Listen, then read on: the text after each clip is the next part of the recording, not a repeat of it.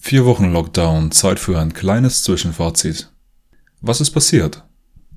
Eine neuartige Lungenkrankheit breitete sich Ende 2019 zunächst in China aus.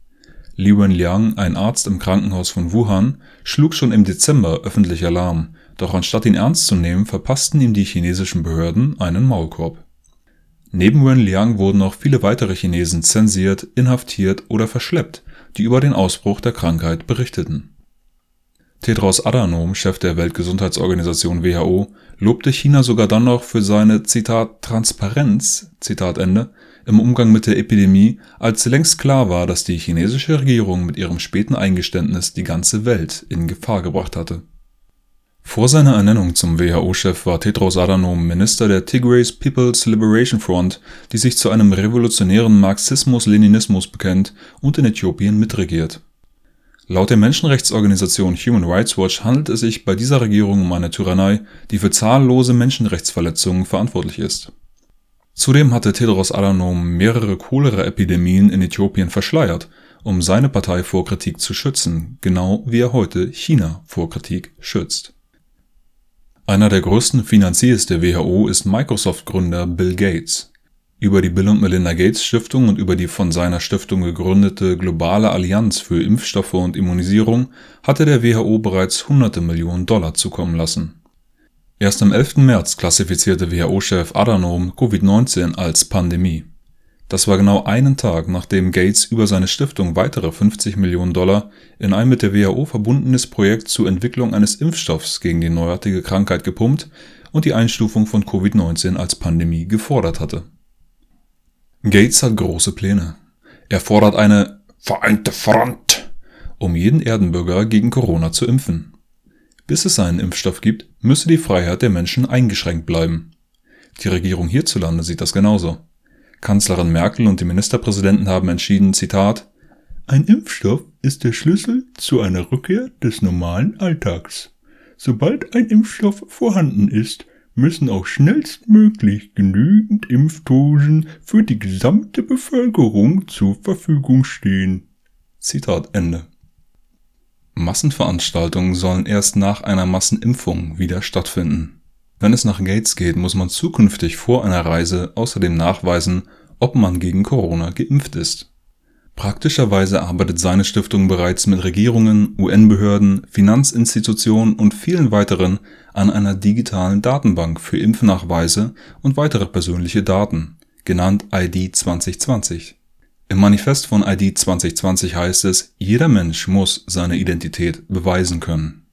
Hierzu soll eine globale Datenbank mit den persönlichen Informationen aller Menschen geschaffen werden um eine Identität aus der Datenbank mit dem dazugehörigen Menschen zu verknüpfen, könnte man Menschen dann einen RFID-Mikrochip implantieren, für deren Entwicklung die Gates Stiftung ebenfalls Mittel zur Verfügung stellt.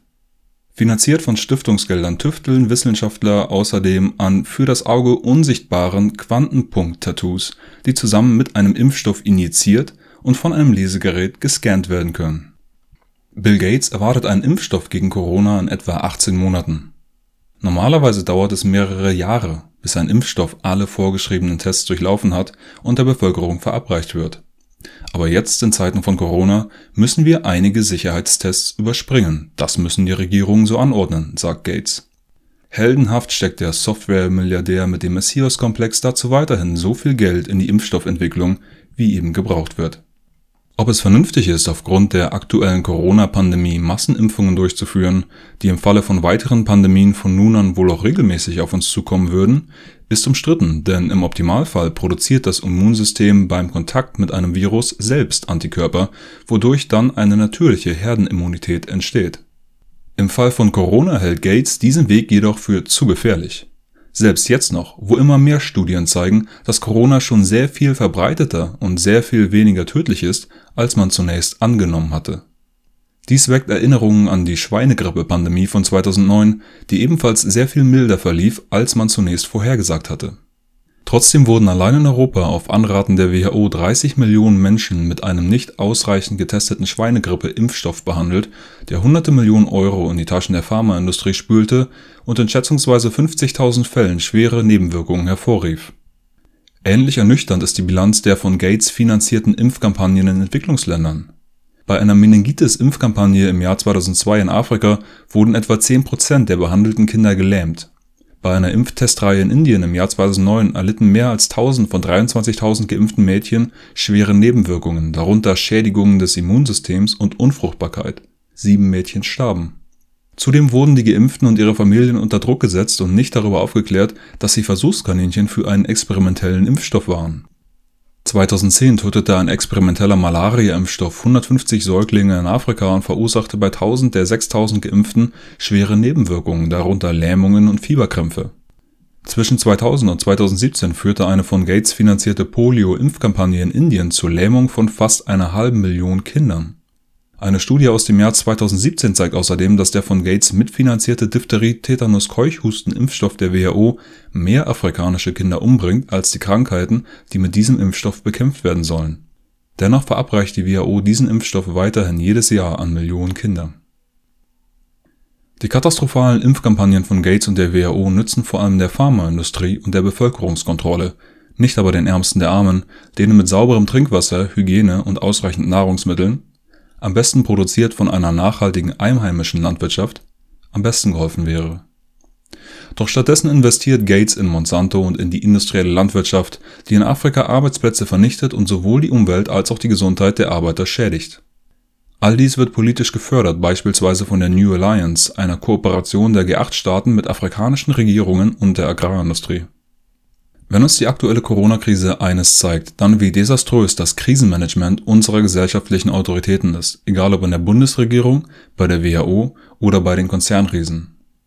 Nur wenige Nationen reagierten schnell und pragmatisch mit Masken, Hygiene, Einreisebeschränkungen, Tests, der Isolation von Infizierten und dem Schutz der Risikogruppe.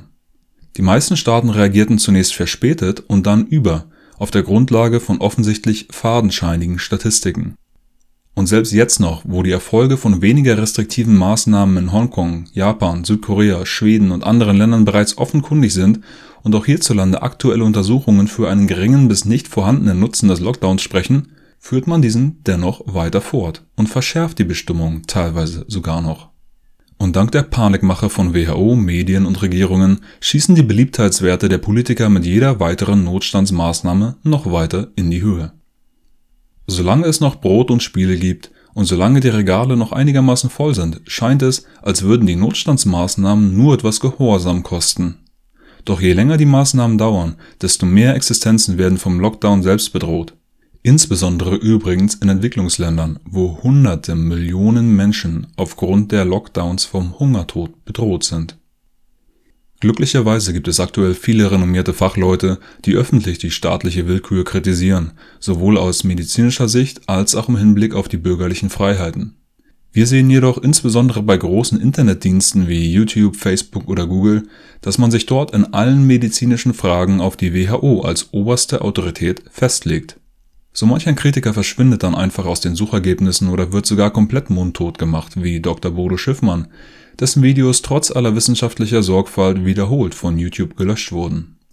Der Schweizer Arzt Dr. Thomas Binder wurde nach kritischen Kommentaren in den sozialen Medien sogar in die Psychiatrie zwangseingewiesen, ebenso wie die deutsche Anwältin Beate Barner, die beim Bundesverfassungsgericht Klage gegen den Lockdown eingereicht hatte. Das Videoportal Vimeo löschte ausgerechnet jetzt den drei Jahre alten Dokumentarfilm Trust Who der Produktionsfirma Oval Media, der kritisch über die engen Verbindungen zwischen der WHO und der Pharmaindustrie berichtet. Besonders hart traf die Zensur auch den Kanal London Real, nachdem dieser ein zweieinhalbstündiges Interview mit David Icke veröffentlicht hatte, in dem David detailliert auf medizinische, gesellschaftliche und menschliche Implikationen der Corona-Krise eingeht. Nicht nur wurde das Video von YouTube und Facebook gelöscht, auch andere Internetdienste wie Dropbox oder LinkedIn sperrten die Konten von London Real anscheinend als Bestrafung nicht etwa aufgrund einer tatsächlichen Straftat, sondern weil London Real unbequeme Informationen verbreitet. Trotz Zensur wurde dieses Interview auf der Homepage von London Real schon über 10 Millionen Mal angeschaut und es wäre wahrscheinlich eines der am meisten angesehenen Interviews auf YouTube überhaupt, hätte man es dort nicht gelöscht. Die Corona-Krise legt die Schwächen unseres Systems schonungslos offen. Unsere Autoritäten reagierten erst zu spät und kommen jetzt mit totalitärer Kontrolle und Notstandsmaßnahmen, deren Nutzen häufig zweifelhaft oder sogar negativ ist. Es wird mit jedem Tag offensichtlicher, dass wir von unseren Machteliten nichts, aber auch gar nichts zu erwarten haben. Die gleichen, die der industriellen Landwirtschaft bei der Vergiftung von Mensch und Umwelt einen Freifahrtschein erteilen, die gleichen, die illegale Angriffskriege als Krieg gegen den Terror rechtfertigen, die gleichen, die uns ein ausbeuterisches Fiat-Geldsystem aufzwingen, sind die gleichen, die uns jetzt in Ketten legen, während sie Fantastilliarden unter sich aufteilen und uns mit fragwürdigen Hauruck-Impfungen bedrohen, um uns vor einem Virus zu schützen, nachdem sie dieses Virus erst total verpennt und dann total überschätzt haben. Lasst euch daher nicht einlullen von der Panikmache und verlasst euch nicht darauf, dass unsere Regierung ihre Notstandsbefugnisse bald wieder abgeben wird, denn das haben wir bisher noch bei keiner Krise erlebt. Wir zahlen heute sogar noch die Schaumweinsteuer, die 1902 zur Finanzierung der kaiserlichen Kriegsflotte eingeführt wurde. Verlasst euch auch nicht darauf, dass man die durch den Lockdown verursachte Armut auffangen könnte, indem man jetzt endlos Geld druckt. Von der aktuellen massiven Fiat-Geldinflation kommt nur ein winziger Teil bei den Bürgern an. Das meiste geht genau wie bei vorherigen Finanzkrisen an die Schwergewichte der Korporatokratie. Der Bürger bekommt am Ende nur die Rechnung, während alles zunehmend verbanklicht, verstaatlicht und technokratisch zentralisiert wird. Wir wurden alle in diesen selbstzerstörerischen Wahnsinn hineingeboren, aber wir sind nicht dazu verdammt, auf ewig diese Erfahrung zu machen. Es ist an der Zeit, Nein zu sagen und auszusteigen. Nicht gegen das System zu kämpfen, aber sich immer mehr davon unabhängig zu machen. Im Kopf, im Herz, mit Wort und Tat. Dezentral vor Ort selbst Verantwortung zu übernehmen, Werte zu schaffen, Gemeinschaft zu schaffen, sich und anderen zu helfen. Die Anthropologin Margaret Mead sagte, Zweifle nie daran, dass eine kleine Gruppe umsichtiger und engagierter Menschen die Welt zum Besseren verändern kann. In der Tat ist dies das einzige, das jemals erfolgreich war. Die größten Verbrechen der Menschheitsgeschichte wurden nie von frei denkenden Minderheiten verübt, sondern immer von gleichgeschalteten Massen, die ohne Einsicht und ohne Courage einfach nur das taten, was ihnen von den Autoritäten vorgeschrieben wurde. Frag dich selbst, willst du mitmarschieren in einen technokratischen, global durchgeplanten Überwachungsstaat, oder willst du in einer Welt leben, in der Menschen gleichberechtigte, selbstbestimmte Partner sind? Wenn du wissen willst, was genau ich damit meine, biete ich dir mein Buch Generation Mensch an. Dort zeige ich die grundlegenden Machtstrukturen in Wirtschaft und Politik und ich zeige auch Wege in die Freiheit in eine Welt voller Frieden, Wohlstand und Gesundheit. Wenn du also diese Zeit des Lockdowns nutzen willst, um ein besseres Verständnis unserer Gesamtsituation zu bekommen, dann findest du Generation Mensch gedruckt im Handel, als E-Book und 100% kostenlos auf meiner Website generationmensch.org.